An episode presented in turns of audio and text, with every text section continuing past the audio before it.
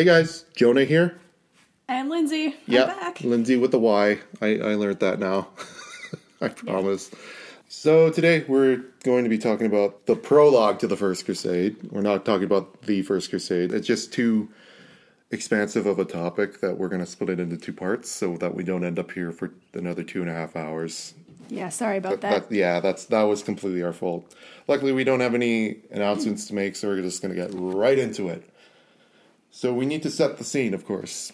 The Crusades were, were they were attempt, an attempt to reconquer the Holy Land from Muslim rule and put it back in the hands of Christianity. Basically, Jerusalem, uh, Jerusalem was and still is a important city for all three of the major um, Abrahamic religions. So Judaism, Christianity, and Islam. the big three, as it were. The big three, de- definitely during that time, especially in Europe.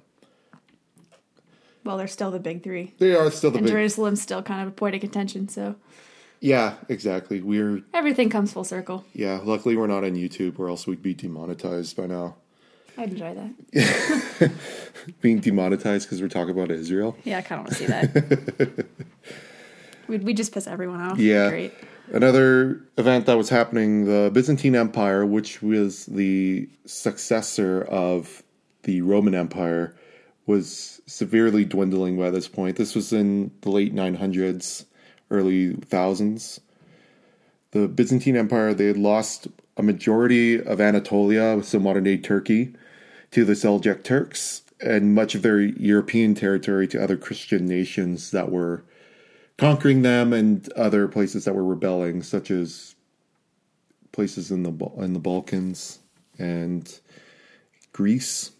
The Byzantine Empire only owned the Bosphorus area and a little bit into Anatolia, but they were not the same power that they were before. There was also the issue. Several. Do do you remember the date when the Great Schism happened? 1054. 1054. Oh, sorry, it wasn't the late 900s. Anyway, 1054, the Great Schism happened, and what the Great Schism was, uh, it was a split between the Western and Eastern Christian churches. So it's what began the separation between Catholicism and Orthodox. So, like in modern day times, think about basically the Catholic Church and the Russian and Greek Orthodox churches. Yeah, So exactly. instead of a pope, they have a patriarch. Basically the same. yeah. Essentially, Orthodoxy is more traditional Catholicism Yeah, except the churches are way cooler. in, or- in Orthodoxy. Yeah. Gold leaf everywhere. It's super decadent and amazing. Better architecture too. Just Right. just a thought.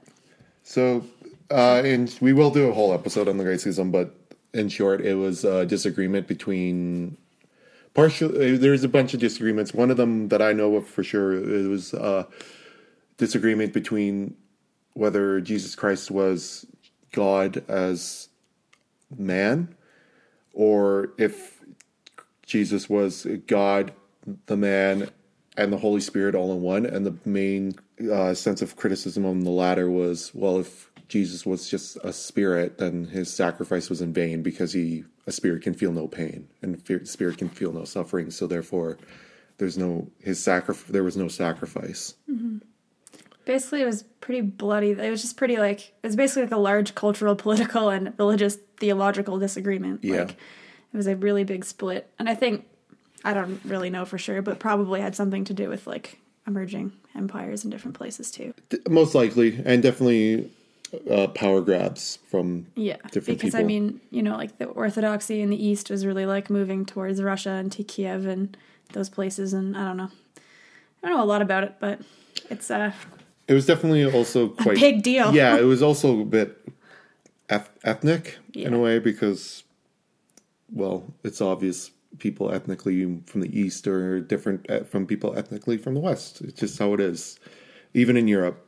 Now, uh, the Levant, which is modern day Syria, Lebanon, Jordan, Israel, part of Egypt, and part of Turkey, was under Muslim rule. Uh, two different groups the Fatimids in the south, which are from northern Africa, and the Seljuk Turks in the north, which are f- from that area. And the Fatimids had already owned is owned Jerusalem for over 400 years, and during that time, Jews, Christians, and Muslims they coexisted in relative harmony. There was some skirmishes here and there, but no different from regular everyday disagreements that people have today. There was no real, uh, no real religious or ethnic conflict there. In Europe, things weren't entirely much better. For example, there was a split between the Pope and the Holy Roman Empire, which is quite ironic. A little hard to wrap your head around. Yeah. The Holy Roman Empire, the empire that is neither holy nor Roman nor an empire, it was not at all a country. It was just a collective of different German states and at one point Northern Italy. I mean, in fairness, for a long time, Germany wasn't really a country, just a collection of German exactly. states. Exactly. This was the closest at that time that I'd come to actually being a functioning country. But it was uh, started by the Pope, de- declared these German states to be part of the Holy Roman Empire, and they were going to continue the legacy and be the next Roman Empire and spread Christendom across Europe and the world. The the main pope was a man named Urban the second, or as Lindsay Orban. the Urban second. is probably the correct way to say it. Yeah, Urban was the Urban the second was the uh, the main pope, the one that basically everyone agrees was the, legit pope. pope. Yeah, and then there was uh, the pope supported by the Holy Roman Empire, which is Clement the Third, and he was in Ravenna in Italy. Which is funny because that means he was closer to Rome than the actual Pope was. Because Urban was hanging around in France. He couldn't set foot in Rome or he would have been killed. Yeah, but I feel like France has generally got like I w- I don't want to say more Catholic cred than Italy, but like they have a lot of Catholic cred, and the Pope was in France for a long time anyway. It wasn't just Urban, like Yeah. So- there, there have been a few popes that have been French. a few, just a few. Yeah. uh, another part of the world, Spain, and most of Portugal were under most of Spain and most of, most of Portugal were under Muslim rule. It was a province at the time known as Al Andalus, or the Caliphate of Cordoba, which it was it was known at this time.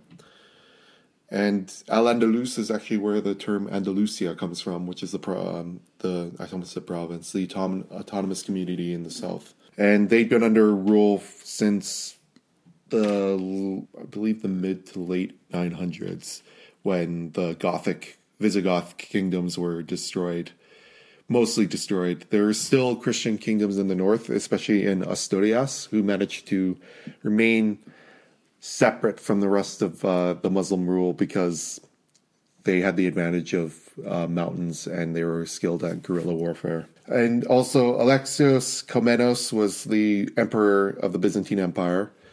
He was in bad shape. He just lost uh, several wars between from both sides. He's basically being attacked from two fronts by two different sets of ideologies. He was hoping to regain territory back from the Seljuk Turks. So he sent a letter to Urban requesting aid to reclaim lost Byzantine land. And this is what set things in motion for the Crusades. Urban called a council at the town of Clermont between November 18th and the 28th in 1095. The council was an attempt to recruit knights to partake in a campaign to retake the Holy Land. He gave a powerful sermon and he called for the capture of Jerusalem for Christendom and the establishment of a kingdom of Jerusalem for Christians. He recalled stories of atrocities committed by the Muslims against Christians. These were mostly fabricated, and most of what he was talking about was actually attacks from bandits. It was not for ideological reasons, it was for, I want to get rich. Give me your money reasons. Give me money reasons, yeah. Not Robin Hood reasons either. No, just give me your money reasons. Yeah. Like we said, it was mostly harmonious between them. After Urban made his speech, there was a silence across the council, and all of a sudden someone stood up and shouted, Deus Vult, which means God wills it. And that became the rallying cry. Everyone, according to records, everyone in the room started shouting it, and that meant the first crusades were on. This was the inception. And like some other kind of factors were going on at the time too. There was really bad uh, famine and crop production was poor and peasants were suffering anyways. And as we know well through various other points in history, when crisis happens, people tend to turn to things like religion to make it better. And uh, they thought that um, going on a crusade would be a way to, well, they were obviously promised to go to heaven, but also it would be a way to hopefully solve, maybe solve their problems, um, as well as some other things like this belief that the end of the world was imminent became popular again. So nothing motivates a crusade like believing the world's gonna end. I guess. Yeah, exactly. If the world's gonna end, may as well go to heaven and kill some people on the way, right? Yeah, right? exactly. They set plans to depart in August of 1096. That'll become important later. And Urban selected Bishop Adhemar Le Puy to be his representative in the campaign, and therefore Adamir was the de facto leader of the crusade. That'll also be important uh, when we talk about the actual crusade next episode. All these people are gonna change. hope, No, you're, no, hope you're taking notes. That's a new thing on Panastoria now. Our listeners must take notes. You have to take notes. We expect a 12 page essay on Yeah. this topic by Please send it to us on Facebook. Yeah, send it to us on Facebook. If you don't, we know who you are and you will be graded. Yeah, And harshly. And this is not on a sliding scale. So, No, there's no bell curve. yeah. So, Anyways, so now, what, what this, did this begin? Did the First Crusade begin? No. Something else began. I prefer to call this the Peasants' Crusade, but it is also known as the People's Crusade. the Paupers Crusade, Paupers which I prefer. I prefer Peasants' Crusade because it is a very accurate yeah, that's true. description of it. And I mean, if you think about like modern day slang and the use of the word peasant, it still fits. Yeah, it definitely does. What this was, wa- they were an extremely unorganized and they were especially unauthorized group of peasants that had basically no military training, Their lives just sucked. no armor, and no supplies, no weapons. Like they had some weapons, but they were literally To say it was a ragtag group was a little, un- it was a bit of an like, um, yeah. Yeah, this was the stereotypical peasants uprising where they're holding Pitchforks. scythes and pitchforks. tor- some torches, maybe. Some of them had swords. Yeah, I, I assume a torch or five. yeah, some of them had armor, but Mostly probably not. ba- only a couple Shoes, questionable. Yeah, Yeah. clothing was questionable as well. Hmm, good. These are literally people in rags marching to go to, to retake the the Holy Land, believing that God. Off to Constantinople. yeah, they believe that God would protect them from any harm. Yeah. It's a powerful belief. uh, they were drawn in by Urban's promise to, of complete absolution from their sins, and they were also guaranteed an entry into heaven. Now there are three main groups. The main group and the most definitely the most important person in this whole peasants crusade was Peter the Hermit. he led uh, That's quite the name. he led um, people from all from France, from Italy, from Germany, the German states, He mostly led the German side. Though. mostly yeah. But well, he was German. Yeah, yeah. He claimed he was chosen by God to lead the crusade, and he also said that he firsthand witnessed Muslim atrocities, Muslim massacres against Christian families. Pro tip, listeners: whenever someone says that God told them to do it, it's probably best not to listen. Yeah, it's definitely best not to listen. Oh, Because it's probably not true. yeah, and also the thing is Peter there's actually little evidence there's like no evidence to suggest that Peter ever went to the Holy Land ever. so That's exactly who you want leading your crusade. yeah, a hermit that lies. Let's not make fun of hermits. I'm a hermit. You can call me Lindsay the Hermit from now on. or hermit crab, that's different. True. Okay. Uh, there was a French group led by a man named Walter Sans-Avoir, and then there was a German group led by Count Emicho, and he is by far the most despicable of the groups. No offense to the Germans, but Count Emicho was awful. The German contingent did some really Bad shit. bad shit. Yeah, Real bad shit. yeah. That's kind of a thing in wars with Germany. bad shit happens. Yeah, unfortunately. Uh, the first group to actually arrive, like smart, start marching out, was the French group and Walter. He arrived in Belgrade, which was a Byzantine city, very important, in May 1096. And Now- in case in case you don't know, Belgrade is in modern day Serbia. It's the capital, isn't it? Yes. Yeah. So the governor of Belgrade was like, "Wait, what? What? Where are all these people? Yeah, why are there already crusaders here? We they weren't supposed to be here until August." Keska fuck. Yeah, and he's like, "These aren't the knights we were promised. These are just peasants. These, they, what? They weren't supposed to be here until September. Max What's going on?" max confusion. Yeah. They're very, very big confusion. So he, he said, All right, I'm going to let you guys wait outside Belgrade, the walls of Belgrade. I'm going to send word to Alexios to see what's going on.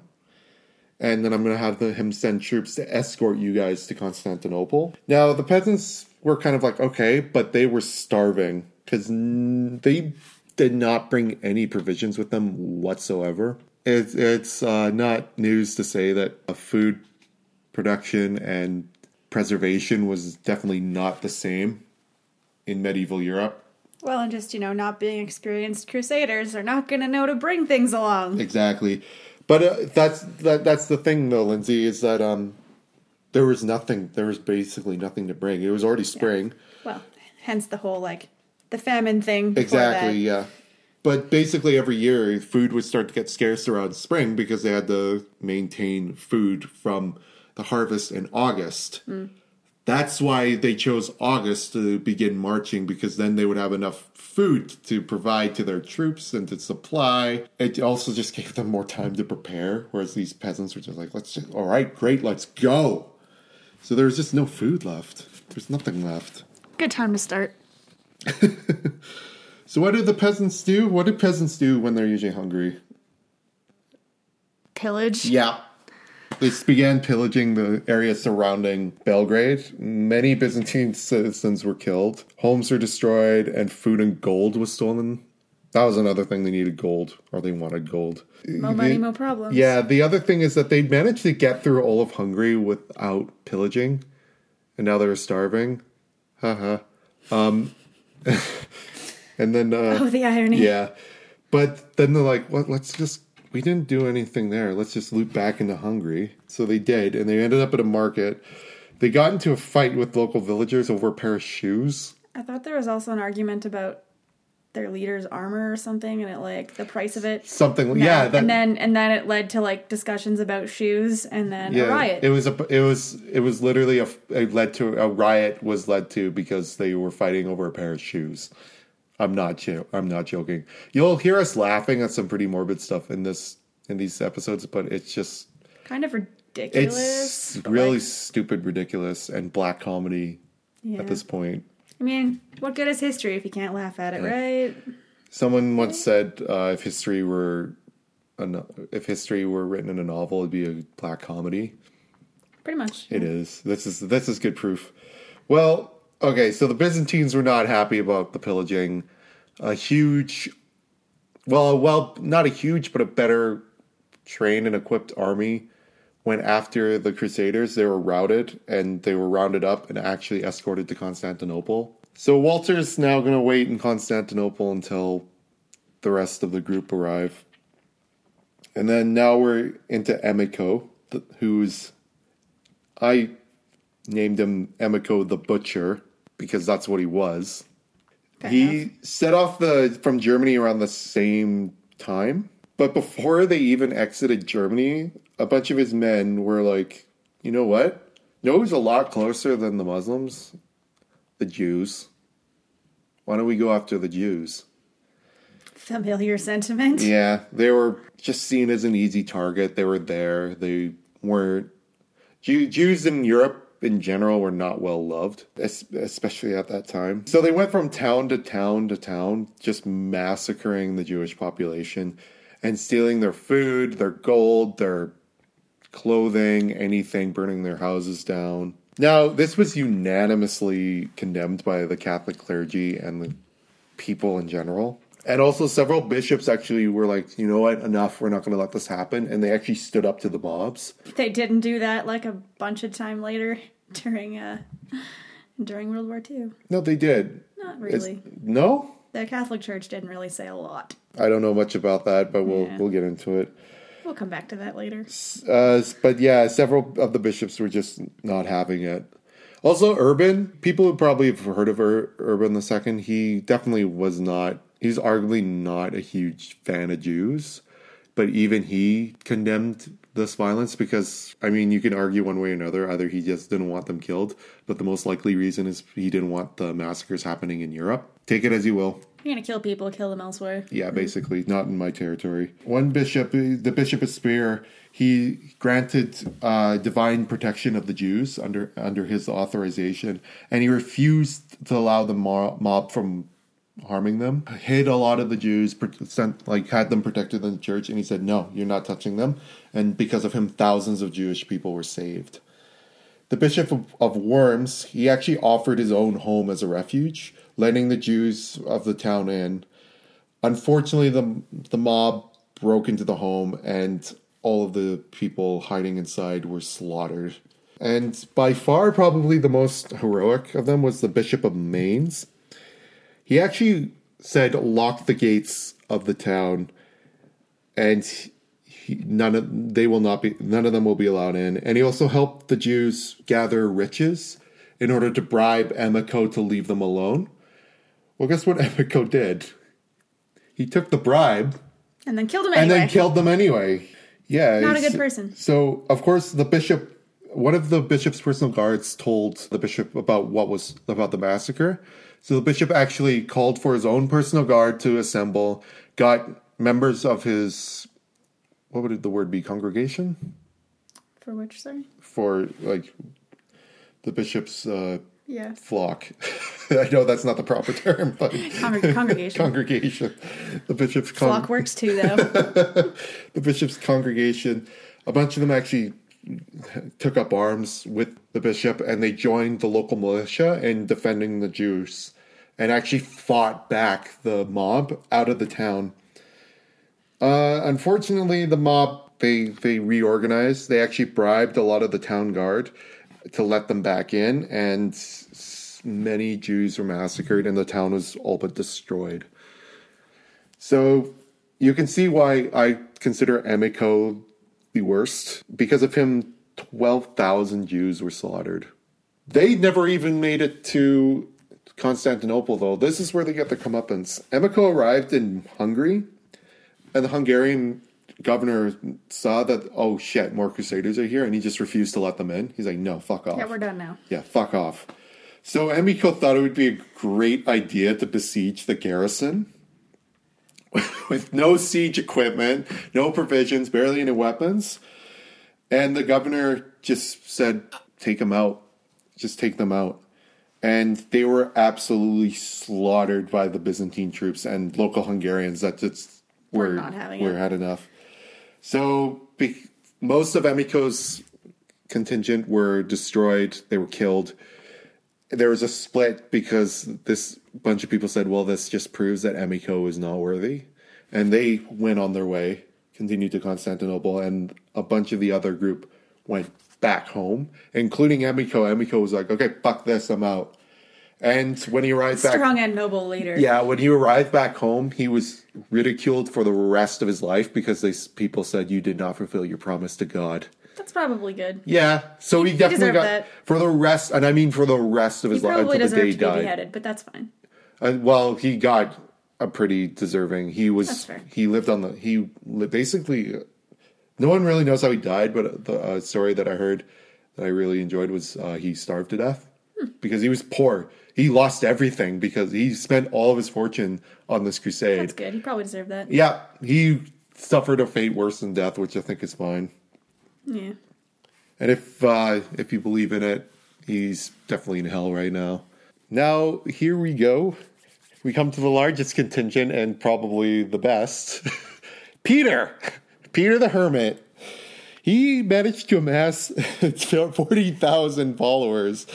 Again, many were untrained peasants, but also women and children. Real helpful. I wonder how many of those people actually thought they were just going on a pilgrimage to Jerusalem. Oh, who knows? Who knows? Because Probably like that the- was a that was a thing. So like they would I'm sure some of them might not have like they'd be like, "Oh, we're going to Jerusalem, sweet," and not really necessarily realize that it was actually a crusade. family vacation. Woo! Walking to Jerusalem. Vacation's over. Anyway, um, they, Peter arrived in Hungary. They were actually they were allowed to go through Hungary under the strict promise that Peter would cross his heart and hope to die, stick a needle in his eye. They would not loot. they made it to the border without looting, and then two merch two peasants got in a fight with a merchant. Again, this is about shoes. I mean, hey, if you have to walk all the way to Jerusalem from Germany, like, yeah, shoes are important. I mean, yeah, you were right about Emicho. It was mostly a fight about armor, but ended up boiling down to shoes. This was legitimately. This was shoes. legitimately Yeah. just solely about a pair of shoes. again though important when you're walking that far. Yeah, it turned into a fight, and it became not a, a, a riot, a battle between the merchants and the Crusaders. And eventually, the, the Byzantine they actually stormed the local citadel, pillaged the entire town, and killed four thousand Hungarians. That's gonna leave a bad Yeah. taste in the governor of Hungary's mouth. Well, So the governor of Belgrade, word got back to the governor of Belgrade about this, and he's like, "Oh shit!" So he My bad. Yeah, no, no, not my bad, because they didn't arrive there yet. Uh. yeah, right. And he's like, "Oh shit!" So he quickly hired a bunch of mercenaries to aid the Byzantine troops. By the time the group arrived, the the peasants arrived in Belgrade. They're like, "Okay, look, you're not coming into Belgrade. These guys are going to escort you across this bridge, and then escort you to Constantinople, and then we're done." Well, it was going just fine for a bit, and then a couple of the Crusaders got impatient and started killing the Byzantine troops and pillaging the countryside, as you do. As you do. Unfortunately, Belgrade was pillaged, looted, and razed to the ground. It was completely destroyed by a bunch of fucking peasants. Fucking volatile peasants. Uh huh. Yeah. Peasants. Governor was governor. I no word on the governor if he survived or if he died. if he survived, I'm sure he was pissed. Yeah, but who knows? Piston, at himself. He did all he could. Yeah. He did all he could. Yeah. Well, then they eventually arrived at I mean, the, I feel like if he did survive, we would have found out because he would have gone on a murderous rampage. or he would have just been a hermit. Probably murderous rampage. Probably. Yeah. I would. I would have. That's what I would would've done done. that, Yeah. Oh, you're gonna raise my city? Fuck all y'all. Wait until they sleep and then. um.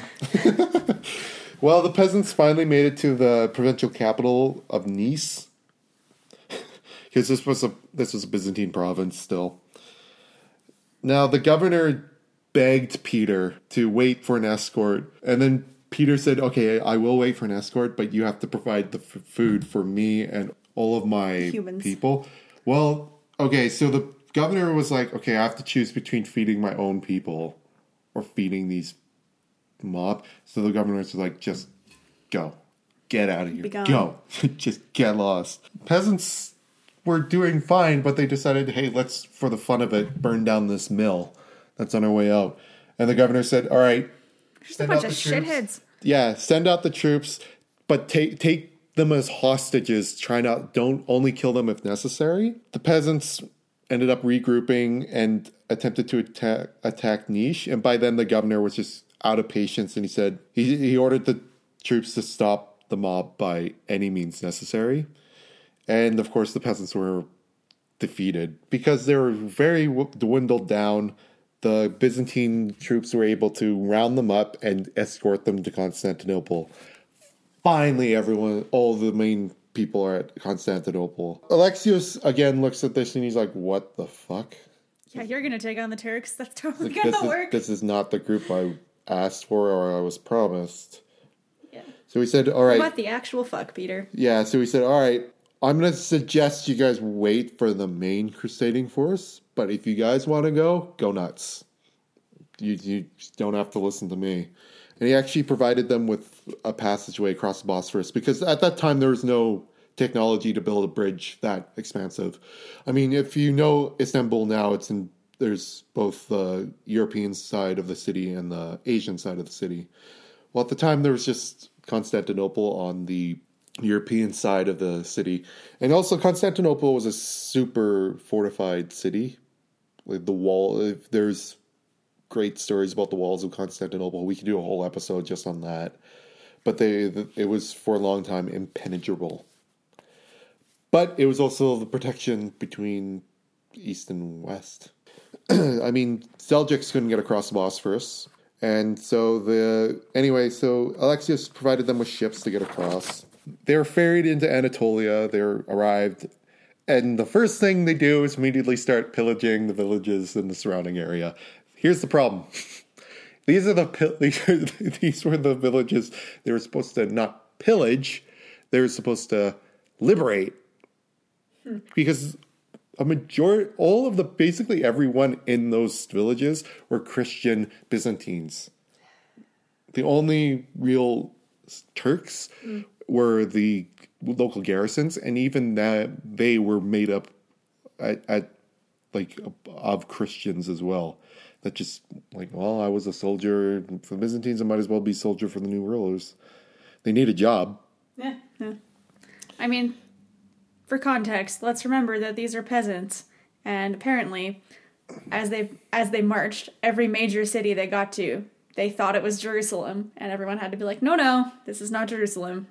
Exactly. This, this is this is not not Jerusalem. Just keep going. I know it looks like the Holy Land. It looks like how the Holy Land is supposed to be, but no. Yeah, yeah, yeah. We're not there yet. But they didn't care. Yeah, Belgrade's totally the Holy Land, guys. Totally. Yeah. Yeah, that's a bit of a stretch, I think, but um, it's it's. But it's a major city, and de- yeah, but definitely when they were in Anatolia, they believed they were in the Holy Land, and then those who knew better had to be like, no, no, no, we're not there, and uh, the rest of them just didn't give a shit. They're like, well, we're. I feel like they just kind of became a became a big group of anarchists at some point. It's like, fuck it. Yeah, exactly. It was worse than anarchy. Gonna, it was just I'm like gonna, I'm gonna rip apart your shit. Fuck, fuck everything up. Now, when they reached, they reached uh, the city of Nico. Thank you.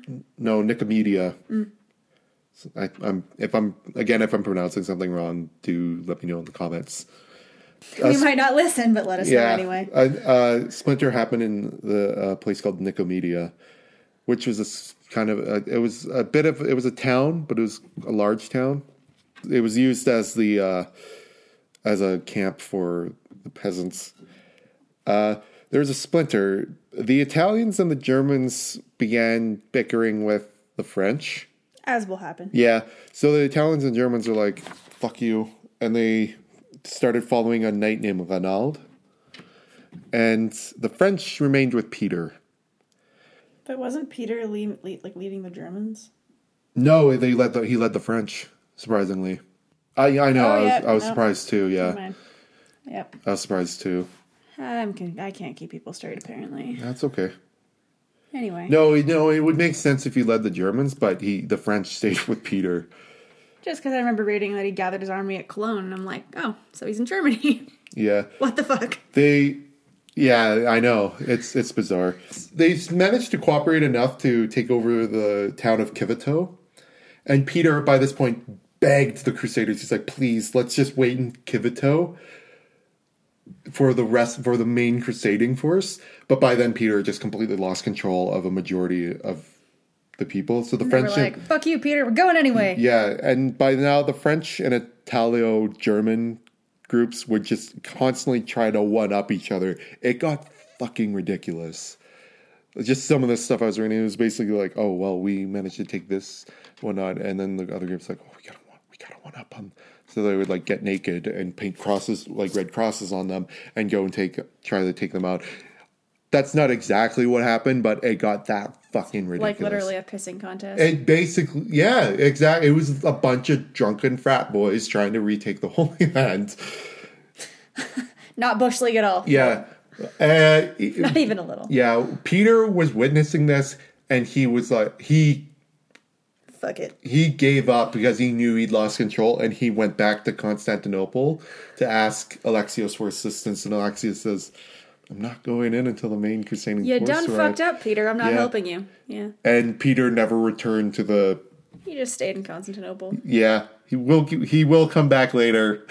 Eventually. he will come back later when we get to the main crusade. But yeah, he mean, stayed in Constantinople. It was probably wise of him just to abandon that dumpster fire and go back to Constantinople. At that point, yeah, he's like, I've made a horrible mistake. Yeah.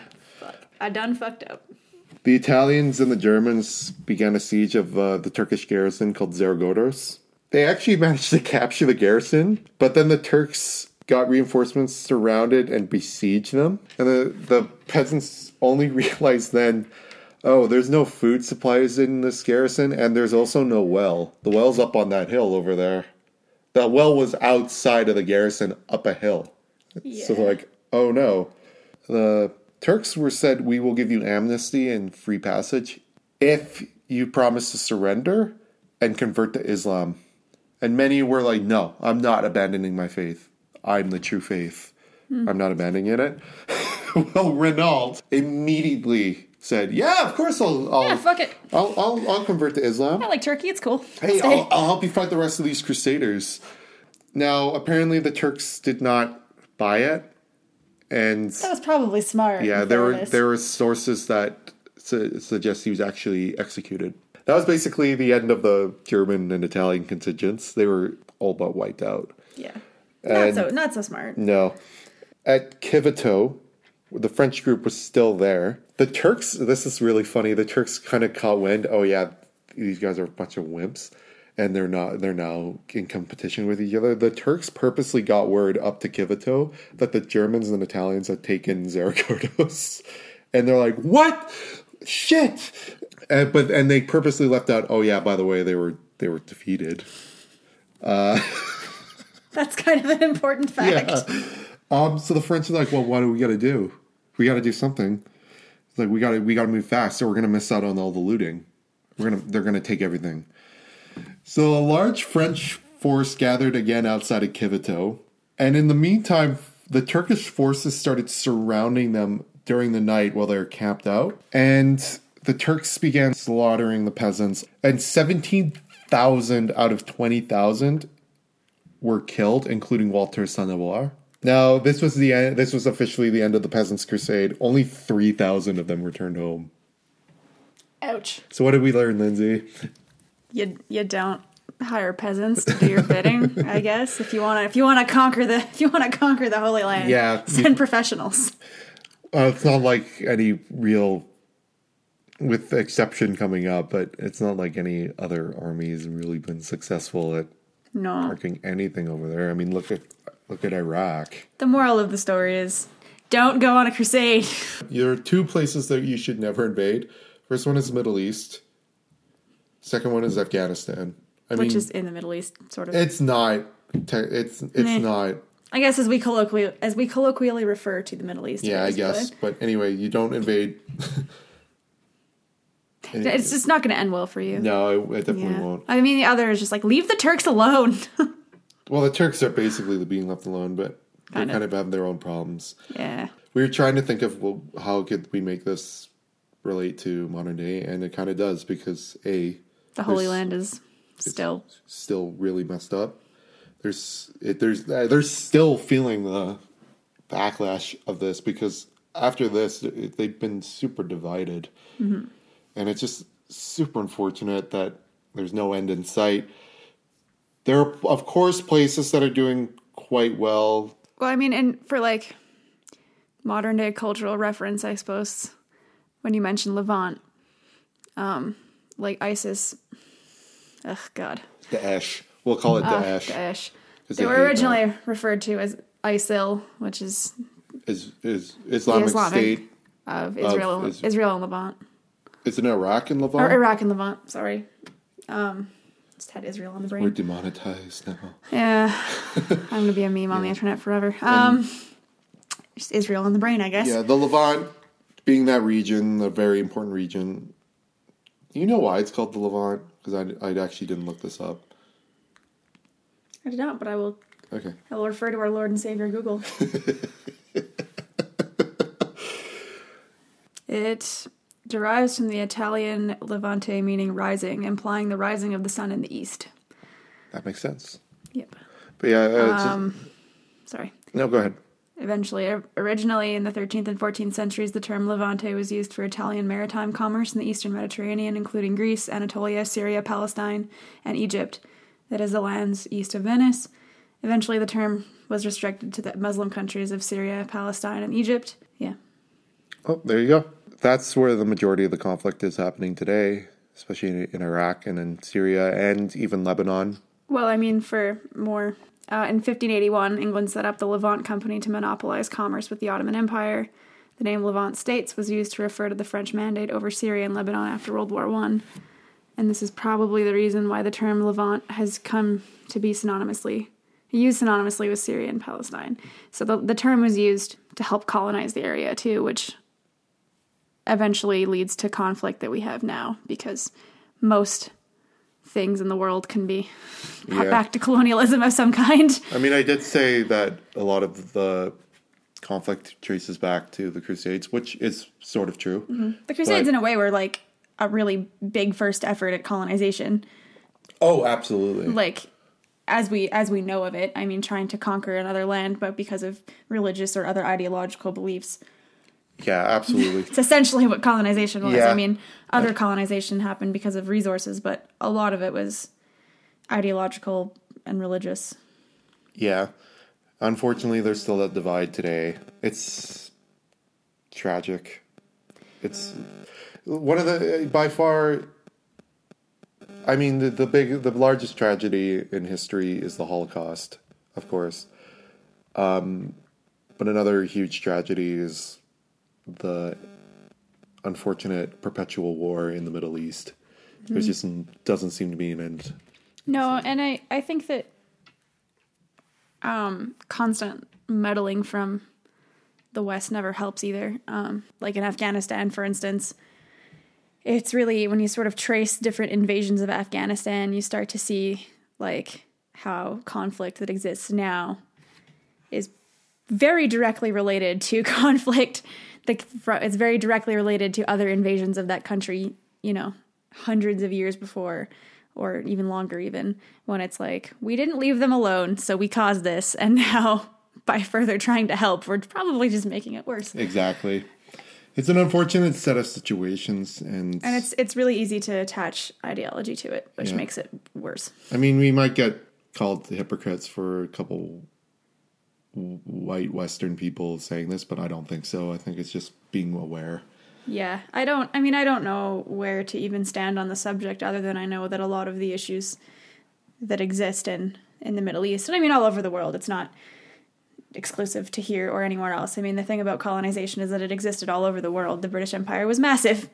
Uh huh. You know, the sun never sets, and I'm sure we'll talk about more specific colonization in other episodes. Oh, I'm absolutely. absolutely sure we will. But I mean, we look at African, like North Africa, or African con- conflicts in general.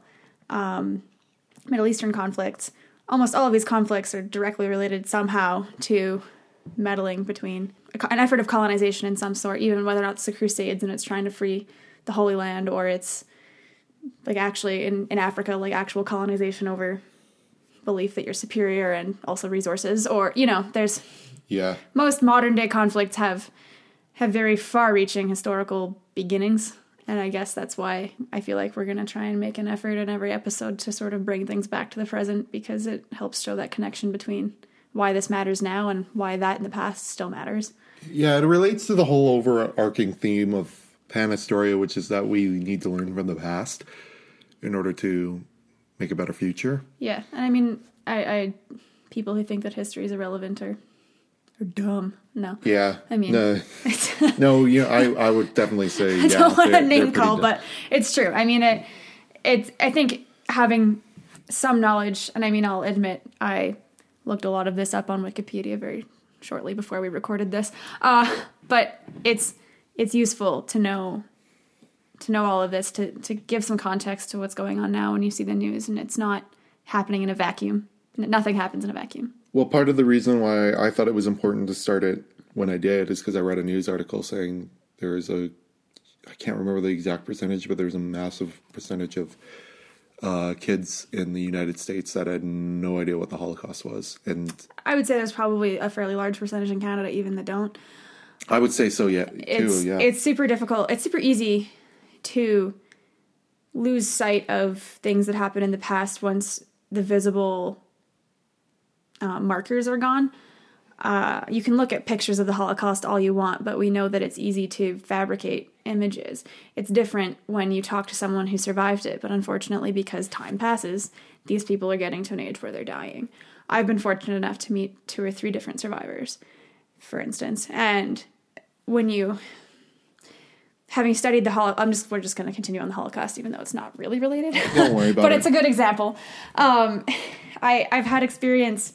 Uh, I've studied a lot on the Holocaust, and eventually you you don't really become desensitized to the information, but it's really hard to contextualize it and make it seem relevant to you.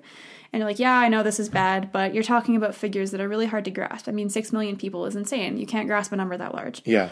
Um, and the tragedy is just so large that it's really hard to wrap your head around, and so it doesn't seem real.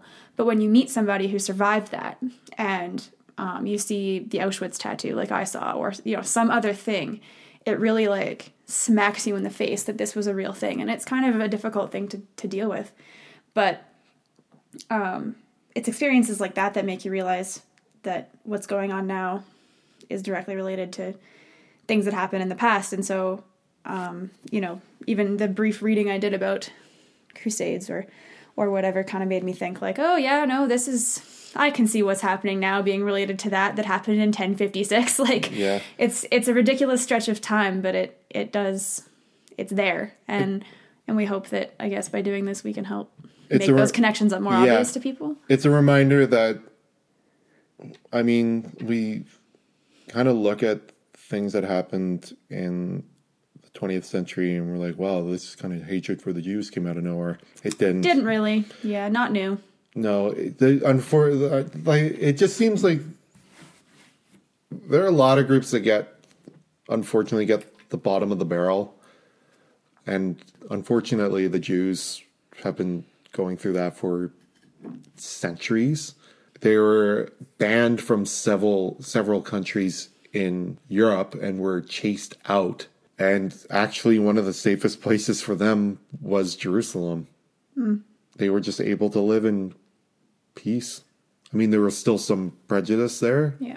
but they were able to live on their own. Which is why Jerusalem, you know, this discussion of Jerusalem being obviously the Holy Land and the city that they're the pilgrimages pilgrimages to Jerusalem exist and why the Crusaders were heading for Jerusalem is that Jerusalem is really important to all three of the uh, the Abrahamic religions, the big three, uh, which is why you know the decision to recognize Jerusalem, like recently the decision by the United States to recognize Jerusalem as the capital. the capital was really controversial because it's not just a Jewish city. The Jews have been able to exi- exist there peacefully, in- Well, for the most part, sort yeah, of. Yeah. Well, also half of half or a quarter. I think. I think I'm going to say half. Half of Jerusalem is in uh, the West Bank.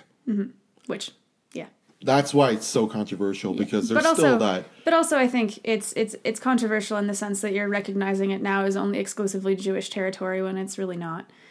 Yeah, in terms exactly. of like its its history and what it means to all three religions. But it also, I guess, brings together like we always talk about like the differences between religions, but like people forget that Islam, Christianity, and Judaism are so similar.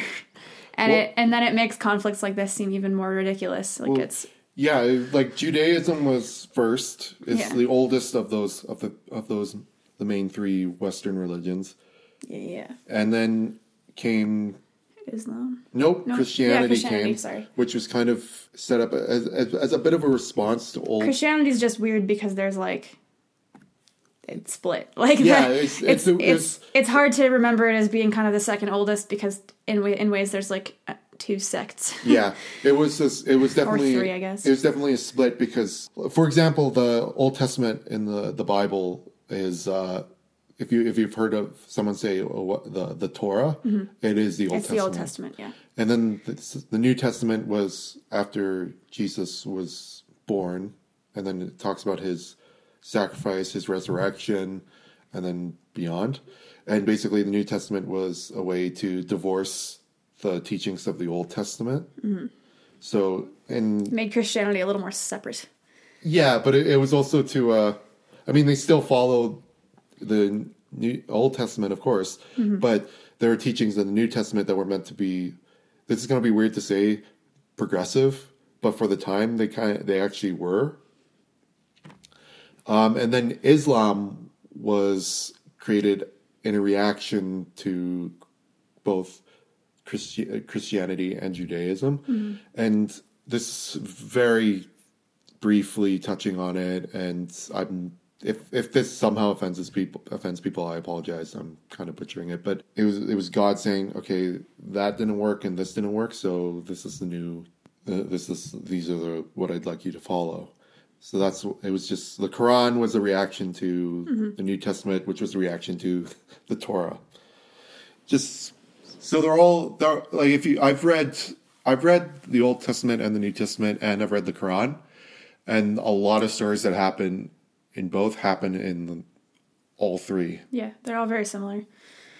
Which makes it really difficult to remember that when you look at like current conflicts when it becomes a matter of like it's based on based in religion, but it's like oh, they're so similar. Well, just Like I think that it's ultimately more ideological than religious in a lot of Oh, ways. It's it- just just how you interpret what you're reading. yeah. I mean, we know Well, and, and yeah, and you can you how you use that interpretation, right? Yeah. I mean, you can absolutely interpret things as yeah, literal interpretations usually don't end well. Yeah, I mean, we're living in an age where we're, there are people that are like, "Yeah, I, I, I know it, the Bible says that. I just don't agree with it." Mm-hmm. And they're, but they still believe in they still believe in the Bible, or they still believe in the Torah, or because they it's still not believe in Quran. it's not like there's a it's not like there aren't good things in these teachings. I mean there's a lot of our morals and moral and ethically based systems are are based on these some of these teachings like the golden rule and whatnot. So it's not like it's all bad. It's just that there are a lot of bad things in all of them and how you choose to interpret those generally leads to yeah. Absolutely, my overall not always good things. No, exactly.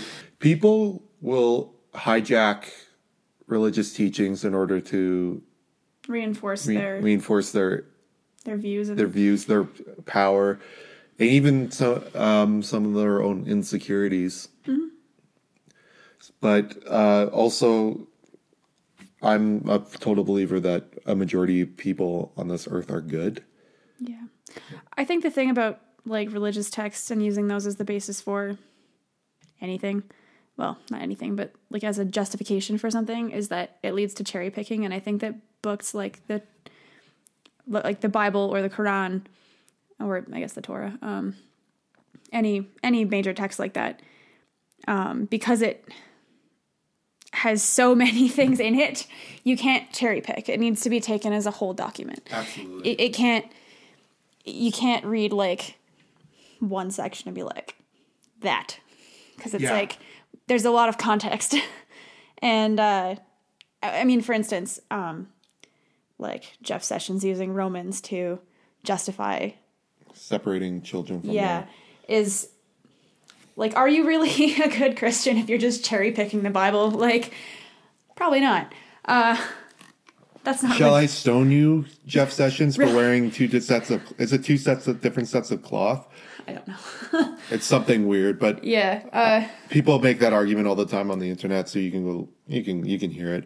But it's true. I mean, I think, obviously, I think big important big important texts that that have so much to interpret really can't be cherry picked and they need to be taken as entire documents, which unfortunately the people who cause conflict and choose to stoke the fires of conflict are almost always cherry picking. Like I don't think that the Quran is an evil document by any means. It has a lot of really great teachings in it.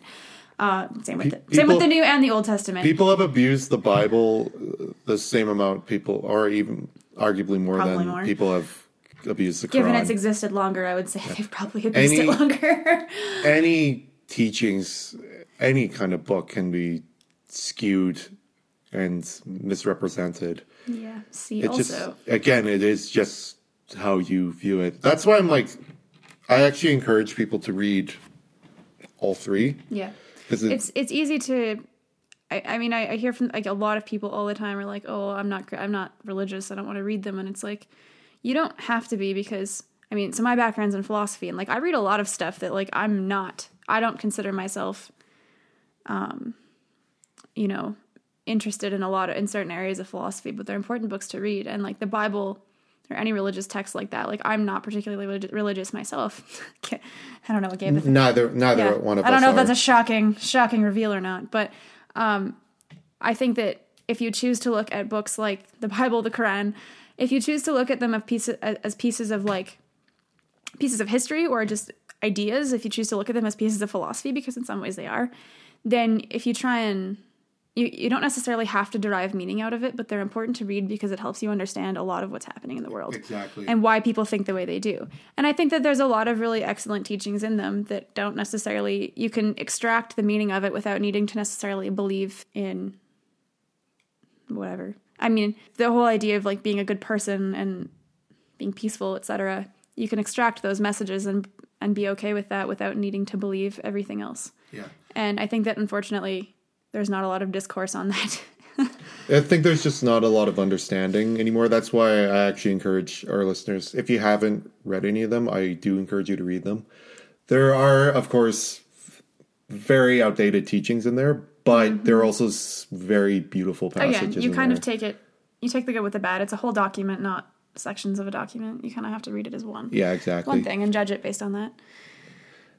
Well, That was a yeah. Tangent. I, I just also want to point out that we're not, Lindsay and I aren't religious people, but we're also open minded. yeah. So we we're n- I I don't I'm I'm definitely not an atheist, but I I'm completely open to Yeah. hearing other views. I'm o- I- open to accepting other views. I'm agnostic. is for what I'm every trying to say. for every insane thing I see from somebody using a passage in the Bible to justify an awful thing, I know plenty of of really good Christians who worked really hard to help people of other faiths. I mean, I I know lots of of church groups that have gone out of their ways to help um, Muslim immigrants and Muslim migrants when bad things happen to you know they work together just as vice versa, right? I mean, it's about being good people. If you're actually practicing what you preach, you're being a good person. And so, yeah, I'm open to to whoever decides they want to be a, a decent person. I yeah. don't, Ultimately, like we we don't we definitely don't judge we don't judge by the color of your skin or by your religion or ethnic like ethnicity nothing like that we judge by character yeah, so if you're an asshole you're an asshole you're an asshole. we'll call you an asshole. we will we will we will Joseph point you Stalin is an asshole. Uh, Thank you. we forgot to mention that today. Anyway, uh, we can rabble on a bit more, but I think that's good enough. Yeah, we'll probably I also think that was a good topic to bring up. Yeah. Especially at the end. When when we come back, uh, we will be briefly back in Constantinople because we got to get to the main people. We got a big set of introductions to come up. Yeah. You will hear from the real Crusaders. This is really when the notes should be taken, and we expect essays. yeah, Yeah. yeah, we so, do. There So stay tuned for that. Um, we're gonna hopefully. diploma exam coming up. Yeah, basically. Oh, you just finished exams? Too fucking bad. Um, Pan Historia exam, it's legit. Yeah. Um, In terms of timeline, when do you like? We're we're hoping every other week right now. Every other week. Yeah, for the time being, we're going to do every second week until things get going. Another thing I should probably briefly mention is we will be launching the Patreon account. We were going to launch it tomorrow, but I'm think I'm going to launch it on Wednesday because I got to retweak some of the um, a some of the names of the Patreon supporters and then some of the just some of the uh, things you'll get access to.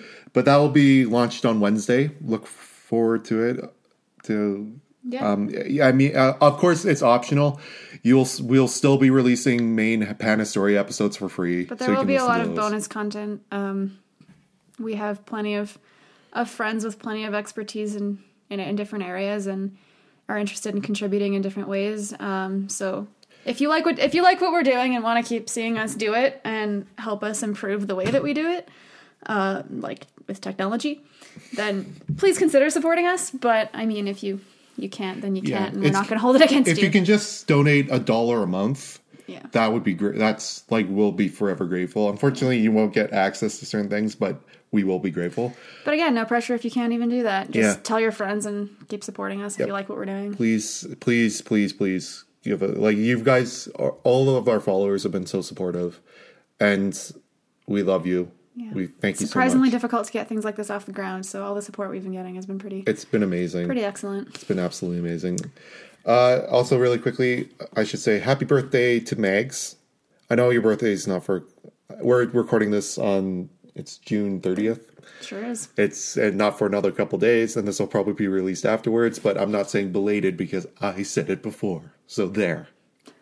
Anyway, thank you guys so much. We'll we'll be back with the the the actual First Crusade or the Prince's Crusade. Holy shit, I made it through an episode and didn't get fired.